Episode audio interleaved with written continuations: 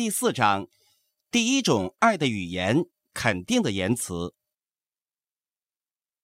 马克·吐温曾经说过：“一句赞美的话可以让我活上两个月。”如果我们从字面上解释这句话，那么一年中有六句赞美的话，就能使马克·吐温的情绪爱香保持在可操作的水平上。你的配偶也许需要更多的称赞话语。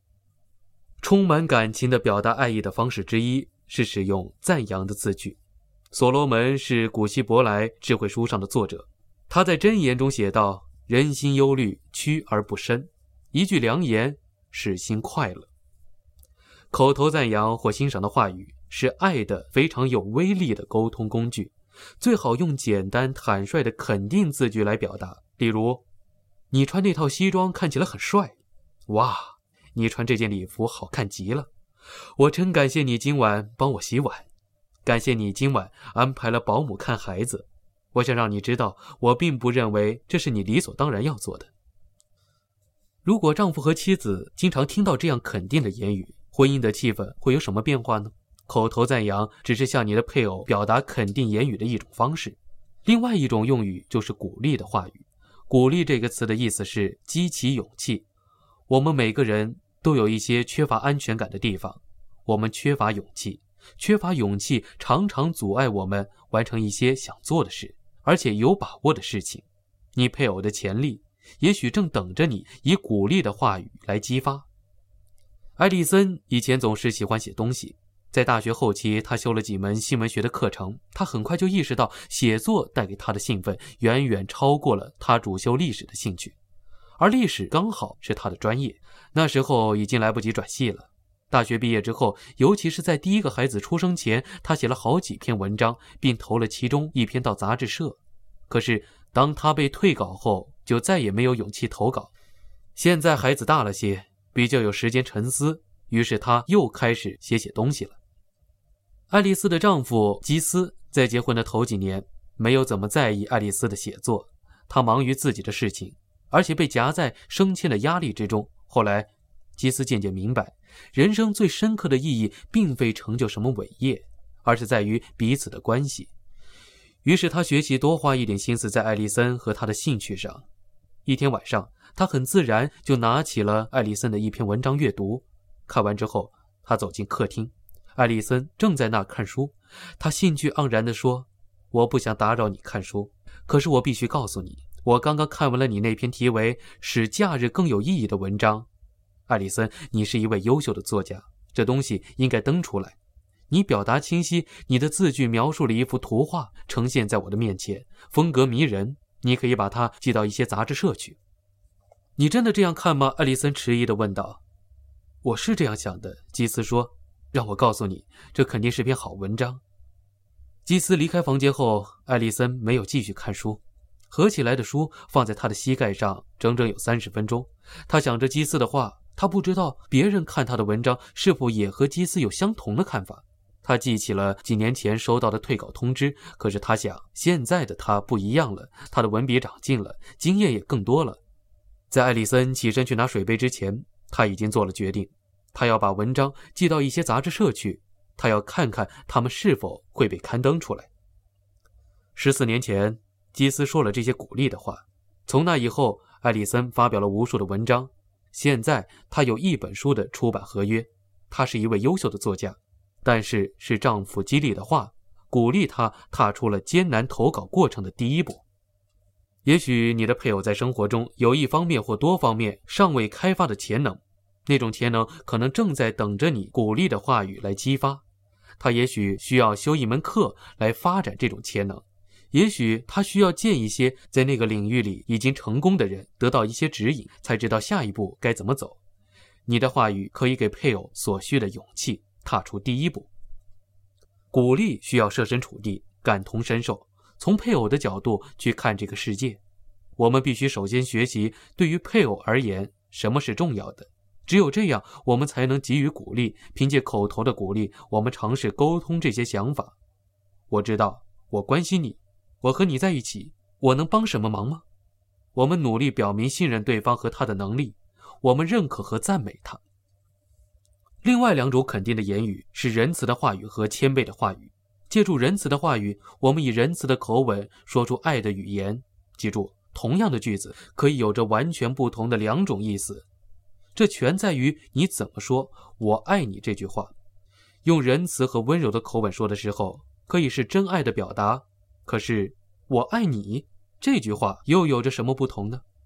疑问的声调改变了这三个字的整个意思。有时候，我们的语言说的是一件事，而声调说的却是另一件事。仁慈的话语不能带有讽刺的语调。当我们说谦卑的话语时，就是在解读爱的语言的基本真理：爱是提出请求而非要求。当我要求配偶做事情的时候，我就变成了家长，而他则成了孩子。当然，如果我们希望相亲相爱，就需要知道对方需要什么。要发展亲密的关系，我们需要知道彼此的愿望。可是，表达那些愿望的方式也是很重要的。若是以要求的方式来表达，我们就抹去了亲密的可能性。那会赶走我们的配偶。然而，若是以请求的方式说出我们的需要和愿望，我们则是在引导，而非下最后的通牒。当丈夫说：“你还记得你烤的那些苹果派吗？这个礼拜你能否再烤一个？我好喜欢吃你烤的那些苹果派。”他是在引导他的妻子如何爱他，以此建立亲密感。相反，如果丈夫说：“自从孩子出生以后，就再也没吃过苹果派了。”我猜想十八年之内都没有吃到苹果派了，那么这些话表明他不是成年人，而是倒退回青少年时期。这样的要求不能建立亲密感。请求带有选择的因素，你的伴侣可以选择对请求有所回应，或者不予理睬，因为爱永远是一个选择，那是使爱如此有意义的原因。肯定的话语是爱的五种语言之一，而其中又包含了许多种不同的方言。我们已经讨论了几种，他们是鼓励的话语、仁慈的话语、谦卑的话语，还有很多种话语。所有的方言都有一个共同点，就是用言语来肯定一个人的配偶。心理学家威廉·詹姆斯说过：“人类最深处的需求，可能就是需要被欣赏。肯定的言语可以满足许多人这样的需求。”如果你不是一个擅长言辞的男士或者女士，如果肯定的言语不是你主要的爱的语言，但你认为那可能是你配偶的爱的语言，我建议你保存一本笔记本，上面标明肯定的语言。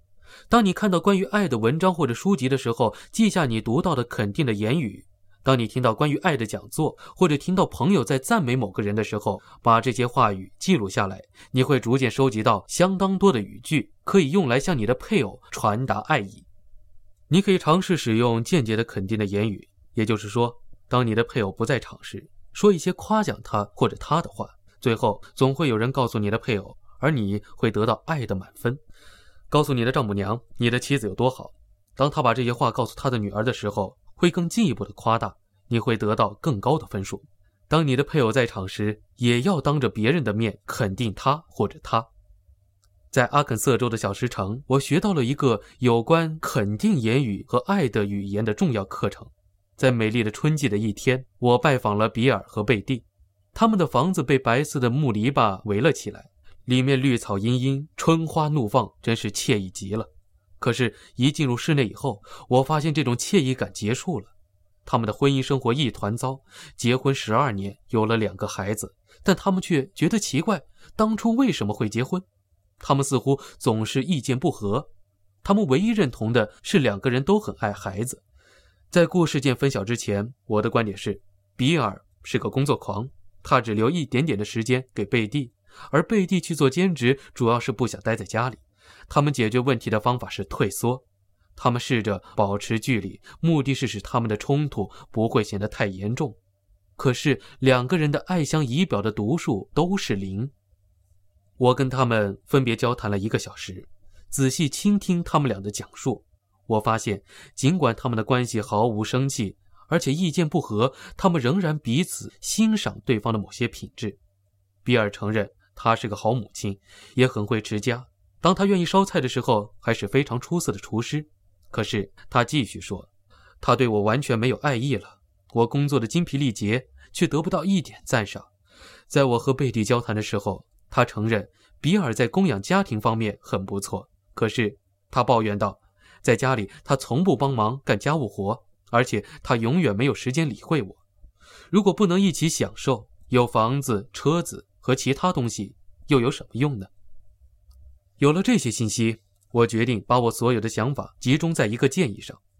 我分别告诉比尔和贝蒂，他们都掌握着改变这段婚姻的情绪气氛的关键。这个关键，我说，就是口头称赞一些你喜欢对方的地方，同时抑制你对不喜欢事情的抱怨。我们复习了一遍那些他们彼此赞美的话，并且帮助他们把那些优点罗列出来。我们尽量具体的列明这些优点。贝蒂罗列了十一项，比尔罗列了九项。我建议他们。在接下来的几周，继续在单子上添加他们注意到的优点。我同时建议每周两次，他们挑选对方的一个优点，给予配偶口头的称赞。我进一步指导他们。我告诉贝蒂，如果比尔夸他，不要马上夸赞比尔，而只是接受他的称赞，然后说：“谢谢你这么说。”我也跟比尔这么说。我鼓励他们每周都那么做，坚持两个月。如果他们发现这个方法有效，可以继续使用。如果这个尝试不能帮助改善他们婚姻的情绪气氛，那么就暂停，把它当做另一个失败的尝试。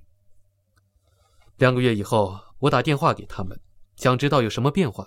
我单独和他们交谈，我惊讶地发现比尔在态度上前进了一大步。他猜想，我给了贝蒂同样的建议，可是他不介意，他喜欢这个建议。贝蒂对他的辛劳工作和供养家庭表达了感激之情，他竟然使我觉得又在像个男子汉了。查普曼博士，我们还有一段长路要走，可是我真的相信我们的路走对了。然而，当我和贝蒂谈话的时候，我发觉他只前进了一小步。他欣赏口头称赞，可是他说他仍然忙于工作，我们根本没有时间在一起。当我听了贝蒂的话，一下子明白了，我知道我有了重大的发现：某个人爱的语言，不见得同样是另一个人爱的语言。显然。比尔的首要的爱的语言是肯定的言语。他是努力工作的人，而且喜欢他的工作。他最想要的是妻子对他的工作表示赞赏，而贝蒂则在情绪上渴求其他东西。称赞的话语很好，但是他内心深处的情感渴望却是另有他物。